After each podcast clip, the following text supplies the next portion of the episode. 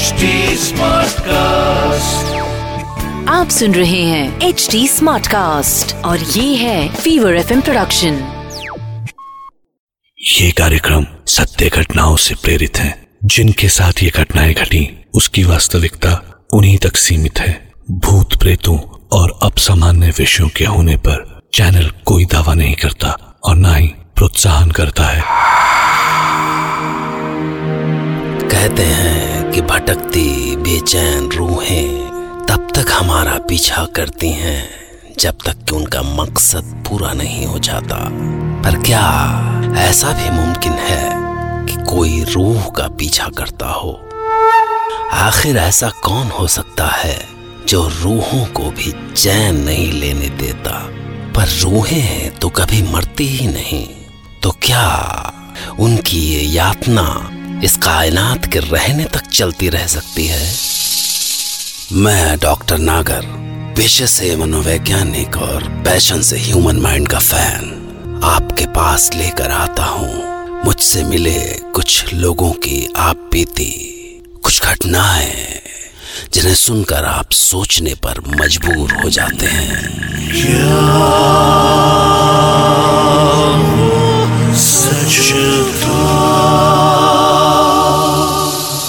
आज हमारे साथ हैं अमृतसर पंजाब के ट्रक ड्राइवर सुरेंद्र सिंह ढिल्लो। और वो खुद सुनाएँगे अपने साथ घटी एक सच्ची घटना कि एक रोज वो कैसे अपने ज़िंदगी के एक ऐसे अनुभव से टकरा गए जिसे वो ज़िंदगी भर चाह कर भी नहीं भुला सकते। शायद। साहब जी बड़ी पुरानी बात हो गई है। तब मैं अमृतसर से ट्रक लेकर किश्तवर जा रहा था। वो जी सीधा रूट था संबा उधमपुर, डोडा होते हुए किश्तवर। बहुत वज़न था जी गड्डी पे। बिजली की केबलें थी और ऊपर से रास्ते पे बर्फ़ पड़ी हुई थी। तो जी बड़ा संभाल के चलाना पड़ रहा था। रात भर ड्राइविंग की जी। पापे क्लीनर ने ऊपर जाके पूरी नींद मार ली थी, पर मैं तो नहीं ना मार सकता ना नींद। समझ लो जी, नींद का एक झोंका आया तो ट्रक 200 मीटर नीचे, खाई में। अपनी तो ज़िंदगी ऐसी है जी। तो साहब जी हमने अभी डोडा क्रॉस किया था थोड़ा आगे जैसे ही पहुँचे तो कोई ना आवाज़ दे रहा था पीछे से। और जी मैंने सोचा होगा कोई सानू की लेना। साढ़े तो ज़ुबान पे वाहेगुरु तो पैर तो थल्ले एक्सीटर गड्डी टाइम पे किश्तवार लगनी चाहिए बस। पर साहब जी मैं दो किलोमीटर आगे निकल गया पर वो आवाज़ अभी भी बंद नहीं हुई। मेरा तो सर घूम गया जी। क्या हुआ प्राजी? बिल्कुल फट्टे चक दिए तुमने तो। ओ पापे तुझे तो ना मौत में भी नींद ही आनी है। ऐसा क्यों बोल रहे हो जी?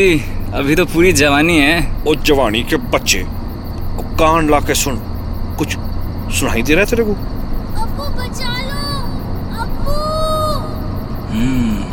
सुनाई तो दे रही है। पर प्राजी मेरे को ने कश्मीरी ने बताया था।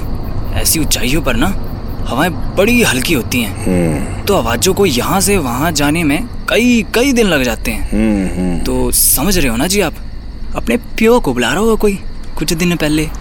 हमें अब सुनाई दे रही है वो आवाज़। ओए खुत्तियाँ ओ मैनू हल्की भारी आवाज़ ना समझा। ओ पिछले दो किलोमीटर से आ रही है आवाज़ ये की बोल रहे हो? सुन ध्यान से सुन। वो आवाज़ जो है ना ही आ रहा है। अबू अबू अबू जान। बोल तो सही रहे हो प्राजी। पर दिख तो कोई नहीं रहा। मुझे तभी अचानक मेरे सामने का दरवाज़ा खुला। और वो कोई मुंडा था जी पर उसकी शक्ल ना बिल्कुल प्रेत जैसी। काला सुखा हड्डिया दन हड्जा सच मानो साहब जी बस हड्डियाँ ही हड्डियाँ दिख रही थी उसके शरीर विच। आखा गड्ढे विच दसी और आवाज़ आवाज़ जैसे जैसे कोई गहरी खाई से आवाज़ दे रहा हो। जी फटाक से अंदर आया और आके सीट पे बैठ गया पैर सिकोड़ के डर के सहमा सा। अबू जान कि, किधर हो अबू जान सच कहूँ साहब जी मैं तो डर गया था। पर हिम्मत करके पूछा और कहाँ जाना पुत्र? पर जी वो चुप रहा। मैंने जी फिर पूछा किश्तवर जाना है? और कुछ तो दस। तो जी उसने पलट के मेरी ओर देखा। उनसे उनसे दूर। मैं पूछा और किन से दूर भाई? पर उसकी आँखों में बस डर था जी डर।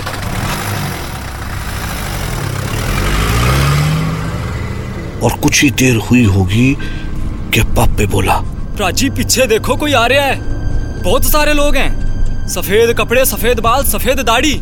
और मैंने घूम के देखा जी सफ़ेद घोड़ों पे बैठे वो लोग हमारे पीछे पीछे आ रहे थे। मेरे को तो यकीन नहीं हुआ जी वो घोड़े ट्रक की स्पीड से। और तभी मेरा ध्यान उस मुंडे पे गया। वो डर से काँप रहा था जी। अब्बू वो वो आ गए अब्बू बचा लो अब्बू अब्बू मुझे पता नहीं जी क्या हुआ क्या सोची। बस जी मैंने एस्केलेटर पे पैर दबाया जितनी तेज भगा सका उतनी तेज भगाई जी गाड़ी। पर वो तो पीछा ही नहीं छोड़ रहे थे जी। तो की कर रहे हो प्राची गड्डी खाई बिच गिरेगी। ओ भगाने दे पप्पे भगाने दे। गड्डी खाई में गिर गई तो पता नहीं बच भी जाएँगे। पर ये लोग जो पीछे पड़े हैं ना उन्होंने पकड़ लिया तो नहीं छोड़ेंगे। और जी तभी उनमें से एक शक्ल मैंने रेयर व्यू मिरर में देखी जी। मुझे सफ़ेद बर्फ़ जैसा। दाढ़ी बाल हवा में उड़ रहे सफ़ेद वो। तभी अचानक दूसरी ओर से गेट खुला। हवा का ज़ोर का चौका बाहर से निकला और फिर धड़ाम से दरवाज़ा बंद हुआ और मुंडा वो मुंडा बाहर निकल गया जी। हवा के एक चौके के साथ।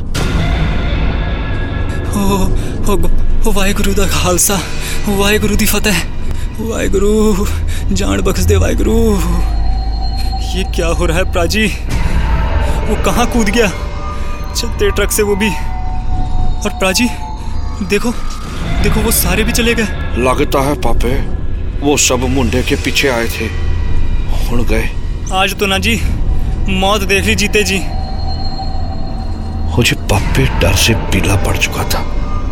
सच कहूँ तो मेरे भी हाथ स्टीयरिंग पे काँप रहे थे। ठंड के मारे नहीं जी डर के मारे।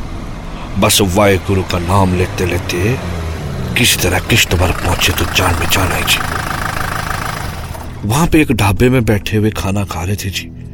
तो वहाँ के एक बुज़ुर्ग से हमने गल की। तो उस बुज़ुर्ग ने हमको जो बताया जी, उस पर यकीन नहीं हुआ। उधर किश्तवर में एक रहमत बानी साहब रहते थे। अल्लाह के करम से बड़े दीनी और रूहानी इंसान थे।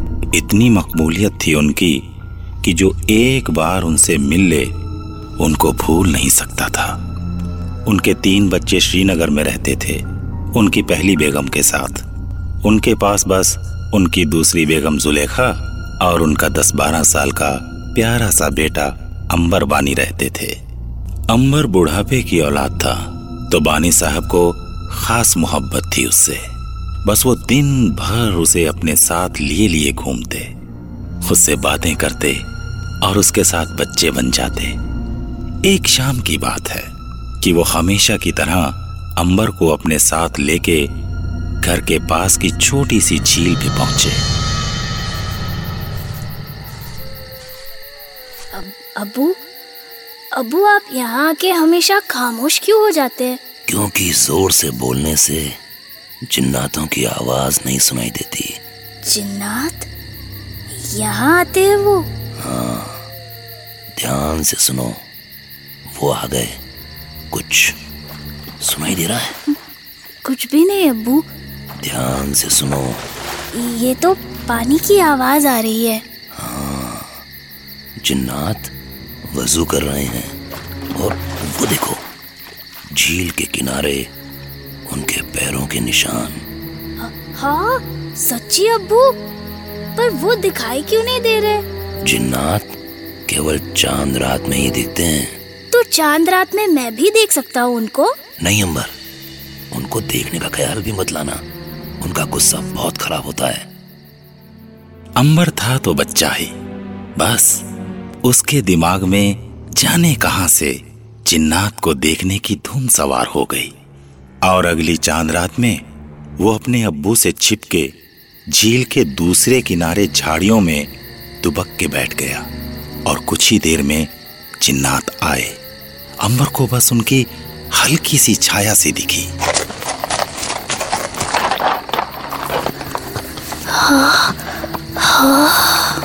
और फिर जैसे ही जिन्नात वज़ू करके अपने सफ़ेद घोड़ों पे सवार होकर वहाँ से निकले अंबर भी घोड़ों की टापों की आवाज़ का पीछा करता हुआ उनके पीछे पीछे भागा।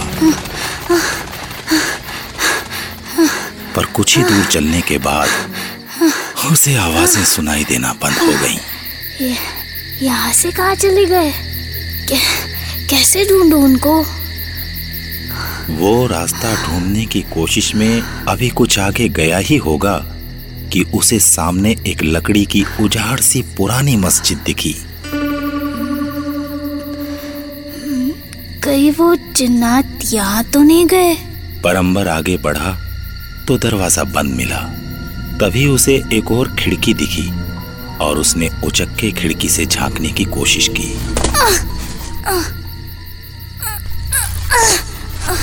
और उसने अंदर देखा कि अंदर कुछ तस्बीह हवा में झूल रही थी। ये तस्बी हवा में? पर फिर उसने ध्यान से देखा तो वो तस्बियाँ जिन्नातों के हाथों में झूल रही थीं।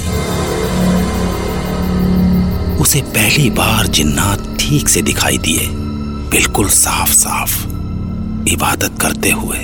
या अल्लाह। और वो जैसे ही डर के पीछे पलटा उसका पैर फिसला और कौन है उधर? कौन है। किसने खलल डाला हमारी इबादत में?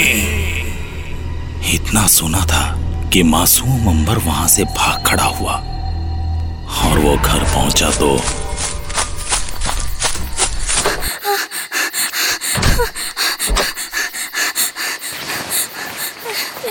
इतनी शाम डले, कहाँ से आ रहे हो अंबर? कहीं नहीं, अब्बू। क- कहीं नहीं, ऐसे ठीक है। हाथ पैर धो के खाना खा के सो जाओ। काफ़ी देर हो चुकी है। रहमत ने भी ज़ोर देकर पूछा नहीं और दोनों रात का खाना खाकर सो गए। पर अभी अंबर की आँख ही लगी होगी कि वो अचानक उठकर चीखने लगा। अब्बू अ- अब्बू अ- अब्बू जान! क्या हुआ? क्या हुआ अंबर? क्या हुआ बेटा? वो वो आ गए। वो वो वो, वो आ गए। कौन आ गया बेटा? कौन आ गया? जि, जिन्नात। अ- अब्बू जिन्नात। जिन्नात? क्या कह रहे हो? कहाँ है जिन्नात? दहशत से कांपता हुआ अंबर भाग के दरवाजे के पीछे छिप गया। मुझे बचा लो अब्बू मुझे बचा लो। वो मुझे वो मुझे मार डालेंगे। देखो देखो वो इधर ही आ रहे रोको अब्बू उनको रोको। क्या- बोल रहे हो अंबर? क्या बोल रहे हो?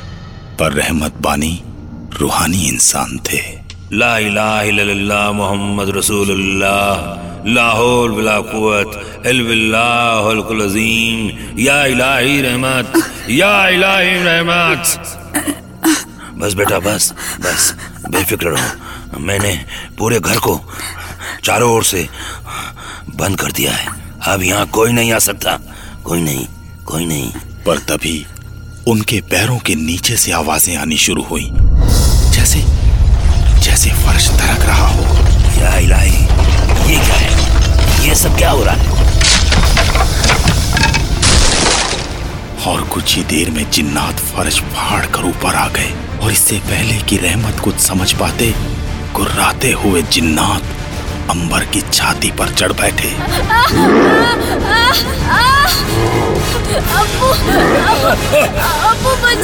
कौन? हो तुम? क्या चाहते हो? छोड़ दो। मेरे मासूम बच्चे को छोड़ दो। उसने क्या बिगाड़ा है? छोड़ दो छोड़ो छोड़ो। हमारी इबादत में खलल डाला है इसने। नापाक किया है। हमारी इबादत को वो वो भी बच्चा है। मासूम है वो, मासूम है। रहमत को अंबर की साँसें घुटती दिखी। वो तड़प रहा था। अपने बेटे को तड़पता देखकर रहमत चीखी। बेटा अंबर बेटा अंबर। मेरे बच्चे मैं इन जिन्नातों को बस एक लम्हे के लिए रोक सकता हूँ। बस बस, तू उसी लम्हे में जान बचाकर भाग सकता है तो भाग जा भाग जा भाग जा। ला इलाहा इल्लल्लाह मोहम्मद रसूलुल्लाह। या इलाही रहमान या इलाही रहमान अंबर! और उनके असर से एक लम्हे को जिन्नात जहाँ थे वहीं रुक गए।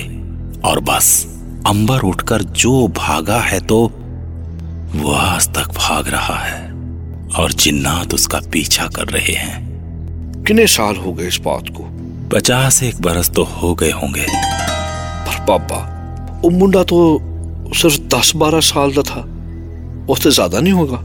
वो तो उसी वक्त मर गया था बेटा। है? जब जिन्नात उसकी छाती पर चढ़ बैठे थे भागी तो उसकी रूह थी। हो? और वो बेरहम जिन्नात उसकी रूह का पीछा कर रहे हैं और जाने कब तक करते रहेंगे। पर बाबे एक गल दसो ये सारी गल आपको कैसे पता है जी? पीछे देखिए। और साहब जी जब मैंने पीछे देखा तो मुझे वही मस्जिद दिखाई दी जिसमें उस छोटे से बच्चे अंबर ने जिन्नातों को देखा था। हम्म, मैं बता नहीं सकता जी। मैं कितना डर गया था। जब मैं फिर से उस बुढ़े आदमी की तरफ़ देखने को घुमा तो जी, मेरे सामने बुढ़ा आदमी नहीं, पर वही सफ़ेद दाढ़ी, सफ़ेद कपड़ों वाला जिन्नात दिखा, जो हमारा पीछा कर रहा था जी। ये देखकर ये देखकर तो मैं घबरा गया जी। और और घबराकर मैं अपनी कुर्सी से खड़ा हो गया। मैंने देखा कि मैं चारों तरफ़ से उन सफ़ेद पोष चिन्नातों से घिरा हुआ हूँ। और और और उन्हीं चिन्नातों के बीच में से सफ़ेद कपड़े पहने हुए वही बच्चा अंबर निकल के आया जी। ये देख के तो मेरे पैरों के नीचे से ज़मीन खसक गई साहब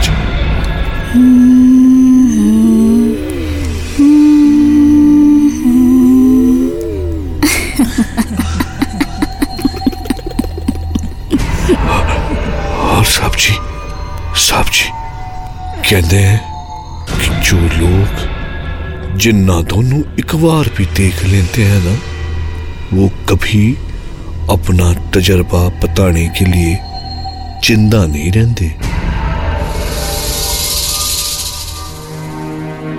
सवाल है कि क्या अंबर वाकई पचास साल पहले मर चुका था? अगर हाँ तो क्या जिन्नात उसकी रूह का पीछा कर रहे थे। पर क्यों? गीता में श्री कृष्ण ने कहा है कि आत्मा को न कोई शस्त्र काट सकता है, न आग जला सकती है, न हवा उसे सुखा सकती है और न पानी भिगो सकता है। फिर जिन्नात तो अंबर की रूह का कुछ बिगाड़ ही नहीं सकते थे। फिर उनका मकसद क्या था?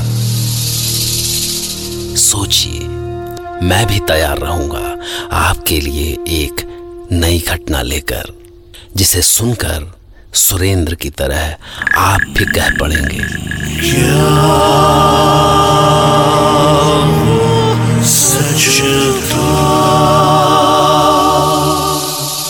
और एक आखिरी बात कि सुरेंद्र ने तो कहा था कि जो एक बार जिन्नात को देख लेता है, वो अपने इस तजुर्बे को सुनाने के लिए ज़िंदा नहीं रहता। तो ये कहानी सुना कौन रहा था? आप सोचिए। तब तक के लिए goodbye and take care